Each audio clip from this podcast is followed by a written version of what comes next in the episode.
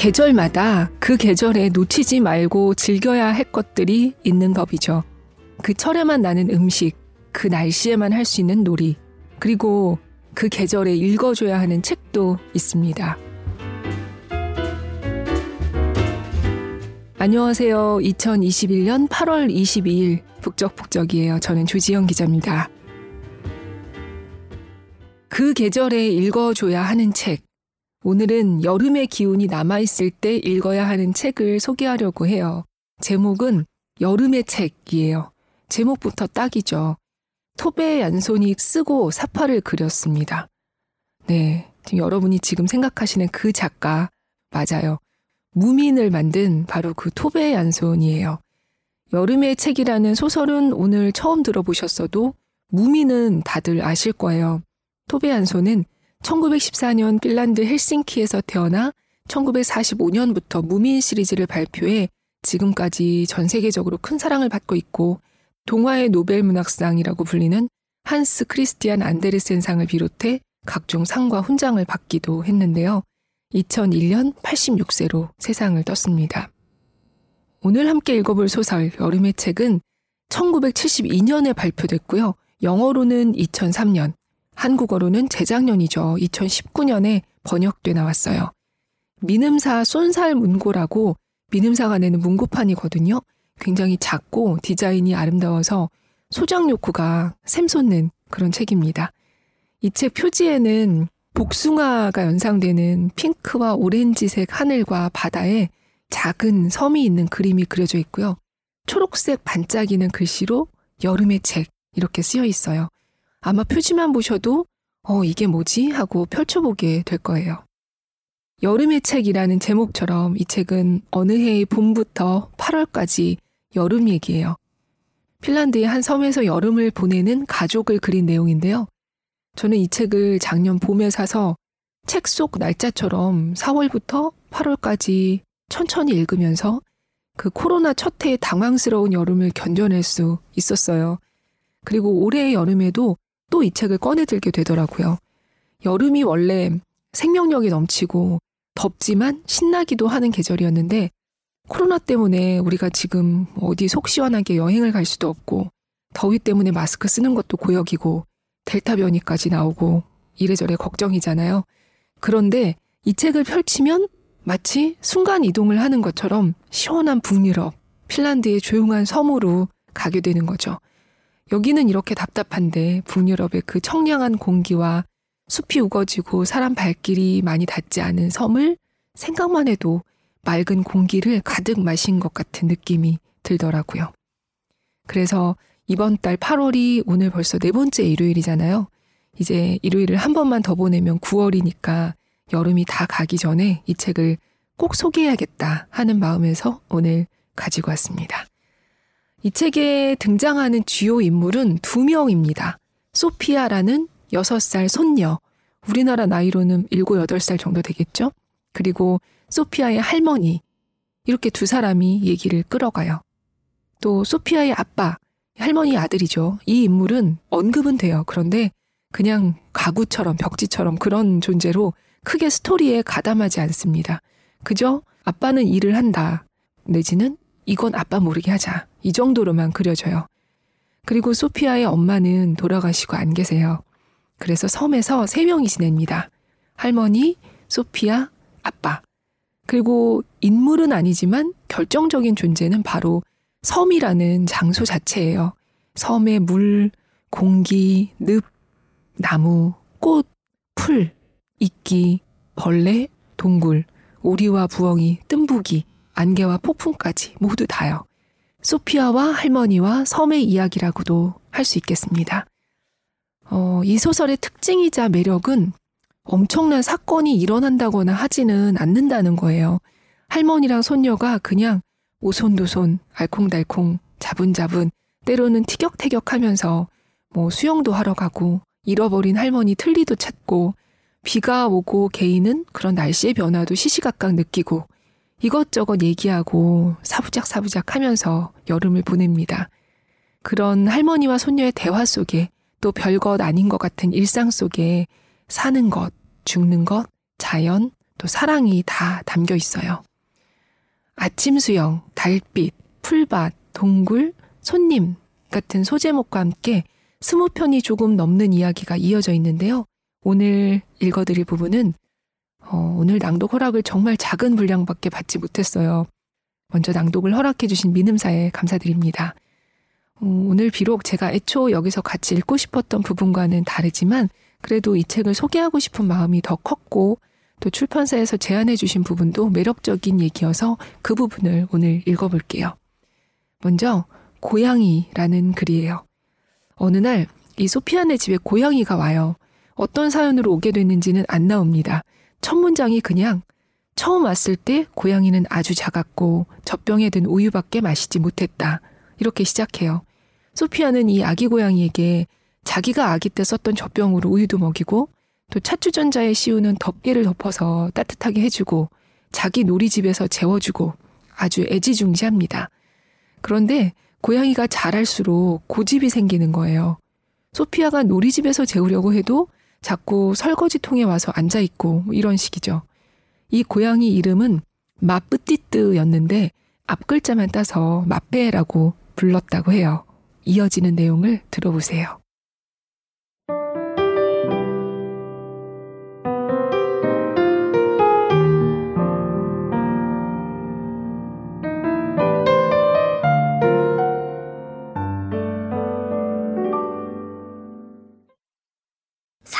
참 이상해. 소피아가 말했다.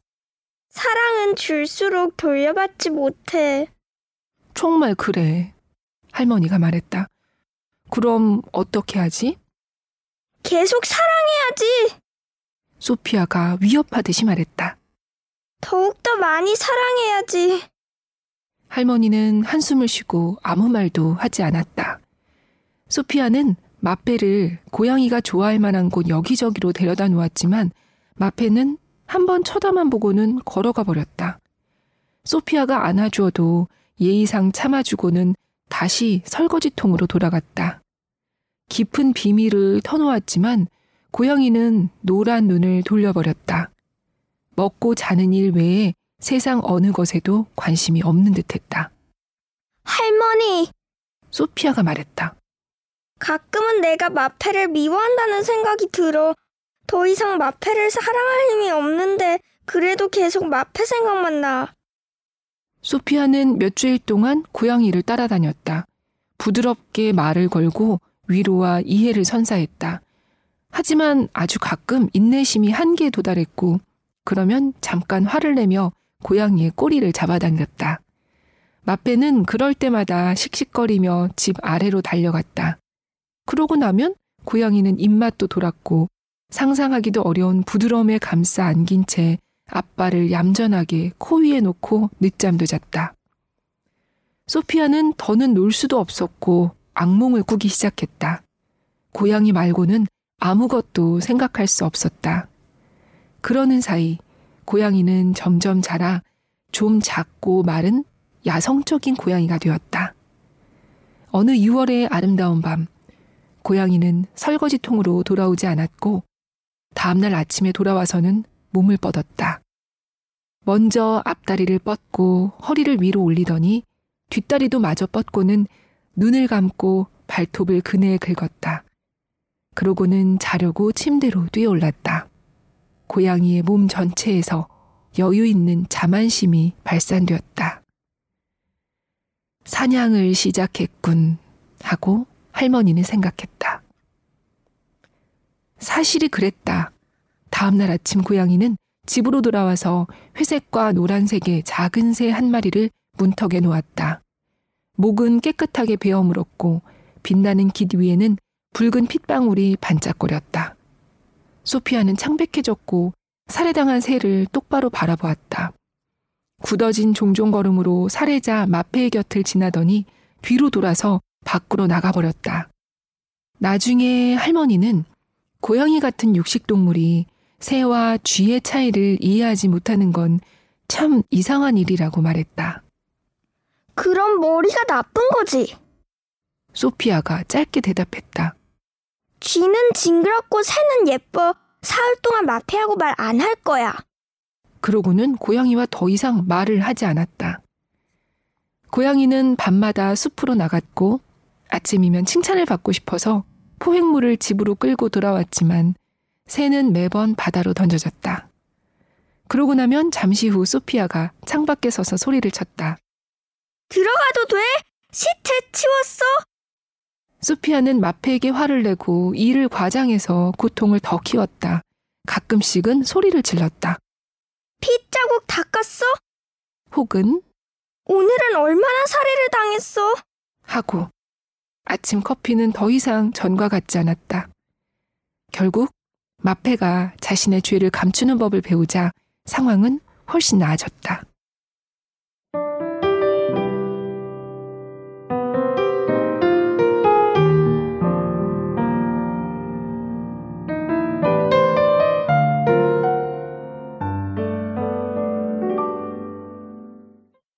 어린이 목소리에 놀라진 않으셨죠? 제가 소피아 목소리를 이렇게 저렇게 해봐도 과히 듣기 좋지가 않고 무엇보다 할머니 말이랑 구분이 안 되더라고요. 부득이하게 어린이 한 명을 초빙했어요. 자, 이렇게 마페가 잡아온 동물을 숨기면서 상황이 나아졌다고 하는데요. 얼마쯤 지나고 할머니가 이렇게 물어요, 소피아한테. 너네 아직도 서로 말 안 하냐? 저는 이 말이 그렇게 좋더라고요. 너 아직 마페한테 말 안 하냐?가 아니라 너네 서로 말 안 하냐. 할머니는 둘을 대등한 존재로 생각하고 그렇게 말하고 있죠.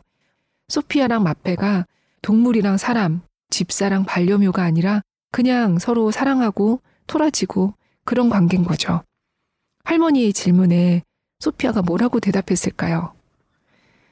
내가 만약에 마페를 용서해도 마페는 신경도 안 쓸 텐데 그럼 그게 무슨 재미가 있겠어? 라고 해요. 이 말을 듣고 할머니도 딱히 대답을 못합니다. 그렇잖아요. 마페는 결국 야생의 본성에 따라 들고양이가 되고 소피아는 요즘 말로 개냥이 같은 굉장히 사람을 따르는 고양이와 또 지내게 되는데요. 이 새 고양이가 마페에 대한 사랑을 대체했을까요? 그 뒤 얘기까지 제가 해버리면 책으로 읽으셨을 때 재미가 없기 때문에 이 얘기는 여기까지만 할게요. 여름 이야기 후기들을 보면 대부분 독자들이 아, 뭔가 훈훈해. 마음이 왜 이렇게 따뜻하지? 라고 합니다. 물론 천진난만한 소피아도 그렇지만 이렇게 느끼는 것의 상당 부분은 할머니에게서 온다고 생각되는데요. 유머를 잃지 않고 지혜롭고 동심을 하찮게 여기지 않는 어린이, 어떤 존재와도 말이 통하는 그런 할머니예요. 책에 소피아가 물에 깊이 들어가는 걸 무서워하거나 또 높은 곳을 겁내는 부분이 나오는데요. 할머니는 그걸 눈치채고도 너 이거 무서워하는구나, 겁내는구나 라고 말하지 않고 오, 잘하네 하고 말해요. 그저 속으로만 어, 이 녀석이 아직 이걸 무서워하는구나 하고 생각합니다. 할머니는 소피아가 말하지 않아도 마음을 다 헤아리고 그러면서도 내가 네 마음을 다 읽었다는 걸 굳이 말하지 않습니다. 실제로 할머니들은 어린이랑 얘기가 참 잘 통하죠. 책에 이런 부분이 있어요. 소피아가 어느 날 심심해서 이제 뭐하지? 하니까 할머니가 해변에 뭐가 떠내려왔는지 보자고 해요. 소피아가 묻습니다. 지루해하지 않을 자신 있어? 그러자 할머니가 완전 자신 있지. 이렇게 대답해요. 둘이 이렇게 코드가 잘 맞으니까 사실 두 사람은 지루할 틈이 없습니다. 그러던 어느 날 소피아한테 엽서가 와요. 그림 엽서. 이 엽서에 인쇄된 그림이 이탈리아 베네치아 모습이었어요. 소피아는 너무 신기한 거예요. 어떻게 물 위에 도시가 있는 것인지. 마침 베네치아에 가본 적이 있던 할머니는 베네치아 여행 얘기를 신이 나서 해줍니다. 그러다가 두 사람은 놀이를 해보기로 해요.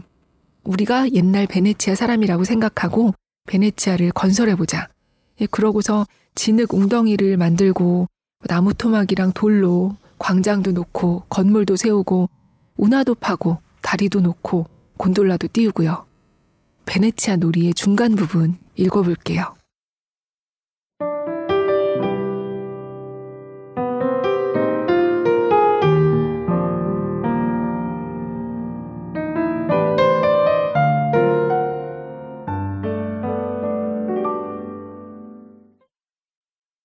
할머니는 점점 더 신이 났다. 호텔과 식당, 위에 작은 사자가 올라앉은 종탑을 지었다. 베네치아의 산지는 이미 오래되었지만 거리들의 이름이 겨우 기억났다. 어느 날은 초록색 도롱뇽이 까날 그란데에 앉아 있어서 다들 우회해야 했다. 그날 저녁부터 비가 오기 시작했고 바람이 남동풍으로 바뀌었다. 라디오에서는 저기압이니 보퍼트 풍력계급 육이니 하는 말이 흘러나왔고 아무도 더 이상 아까의 일을 생각하지 않았다. 하지만 평소처럼 밤에 잠이 깨고 빗줄기가 지붕을 치는 소리가 들리자 할머니는 가라앉는 도시가 생각나 걱정이 되었다. 바람이 세게 불었고 습지와 바다 사이에는 해안의 풀밭 외에 아무것도 없었다. 잠시 잠이 들었다가 다시 깬 할머니는 베네치아와 소피아 생각을 했고 또 빗소리와 파도 소리가 들렸다. 날이 밝아지자 할머니는 일어나서 잠옷 위에 우비를 걸치고 방수모를 썼다. 비는 좀 잦아들었지만 바닥은 축축하고 어두웠다. 할머니는 뜬금없이 이제 모든 것이 잘 자라겠다는 생각이 들었고 지팡이를 꼭 붙잡고는 바람을 무릅쓰고 걸어나갔다. 회색 하늘에 아름답게 동이 트는 사이로 긴 비구름들이 나란히 떠갔다. 암록색 바다는 흰 거품을 품었다. 할머니의 눈에는 물에 잠긴 해안의 풀밭과 소피아가 바위를 넘어 달려오는 모습이 즉시 보였다. 물에 잠겼어! 소피아가 외쳤다. 사라져버렸어! 놀이집은 열려 있었고 문이 문틀을 쳤다. 가서 누우렴. 할머니가 말했다. 옷이 젖었으니 벗고 가서 누워라. 저택은 내가 찾을 테니까. 꼭 찾는다고 약속할게. 소피아는 입을 벌린 채 울음을 멈추지 않았다. 할머니는 소피아가 자러 들어가는지 확인하기 위해 함께 놀이집으로 들어갈 수밖에 없었다. 저택을 찾아줄게. 할머니는 그 말을 반복했다. 그만 울고 자라. 그러고는 문을 닫고 갔다. 할머니가 바닷가로 내려가 보니 습지는 이미 물이 들어와서 만으로 변해버렸다. 파도는 월귤나무 있는 곳까지 들어왔다가 다시 바다로 돌아갔고 오리나무는 저 멀리 물속에 서 있었다. 베네치아가 물에 잠긴 것이다. 할머니는 그 자리에 멈춰 서서 오래도록 바라보다가 돌아서서 집으로 갔다. 등을 켜고는 적당한 발사나무 한 토막과 연장을 꺼내고 안경을 썼다.